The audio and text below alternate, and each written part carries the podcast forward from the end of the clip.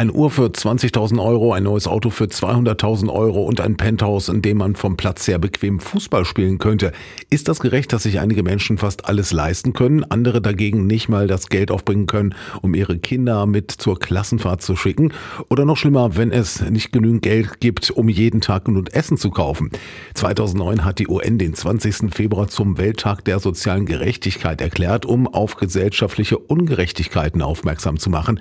Und anlässlich dieses Tages Tages haben wir mit Boris Breyer, Pressesprecher der SOS Kinderdörfer, über die aktuelle Entwicklung gesprochen. Wir können ganz klar sagen, dass Reiche auch im vergangenen Jahr immer reicher und Arme immer ärmer geworden sind. Während sich das Vermögen der zehn reichsten Milliardäre verdoppelt hat, leben über 160 Millionen Menschen weltweit zusätzlich in Armut. Wir sehen uns in 2024 nicht nur mit einer Zunahme der Arbeitslosigkeit und Armut konfrontiert, sondern auch wieder mit einer zunehmenden Unterernährung.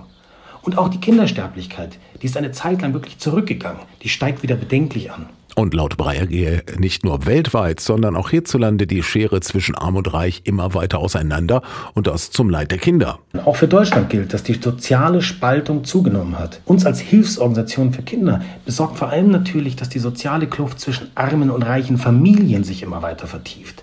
Kinder, die in 2024 in Deutschland in einkommensarmen Haushalten leben, wachsen nicht gleichberechtigt auf und das beeinträchtigt stark ihre Entwicklungsperspektiven. Zum Beispiel wohnen arme Familien meistens in zu kleinen Wohnungen. Die Kinder haben keinen Platz, sich zurückzuziehen, um in Ruhe zu lernen. Also fallen sie zurück.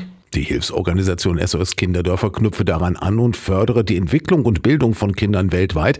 Ihre Arbeit sei durch häufige Krisen allerdings immer schwieriger zu bewältigen. Das sind die Folgen des Klimawandels. Da sind endlose Dürren, Überschwemmungen, Ernteausfall, die Menschen ihre Existenzgrundlage berauben und auch millionenfach auf die Flucht treiben.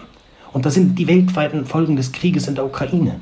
Da sind immer mehr Naturkatastrophen wie die Erdbeben in Syrien und der Türkei wir als Hilfsorganisation versuchen, die Folgen dieser vielen Krisen für die betroffenen Menschen abzumildern. Aber wir können klar sagen, dass der Bedarf an humanitärer Hilfe so groß geworden ist, dass Hilfsorganisationen wie die SS Kinderdörfer an ihre Grenzen stoßen. Dennoch habe die Organisation ein festes Konzept, um den Menschen, insbesondere Kindern, langfristig aus der Armut zu helfen. Kurzfristige und schnelle Hilfe braucht es natürlich in akuten Notsituationen. Aber um langfristig Verbesserung zu erreichen, gilt es, arme Gemeinden generell anpassungsfähiger an die immer schwerer werdenden Lebensbedingungen zu machen. Und deshalb arbeiten die SS Kinderdörfer sehr eng mit den jeweiligen Behörden und Zivilgesellschaften vor Ort zusammen.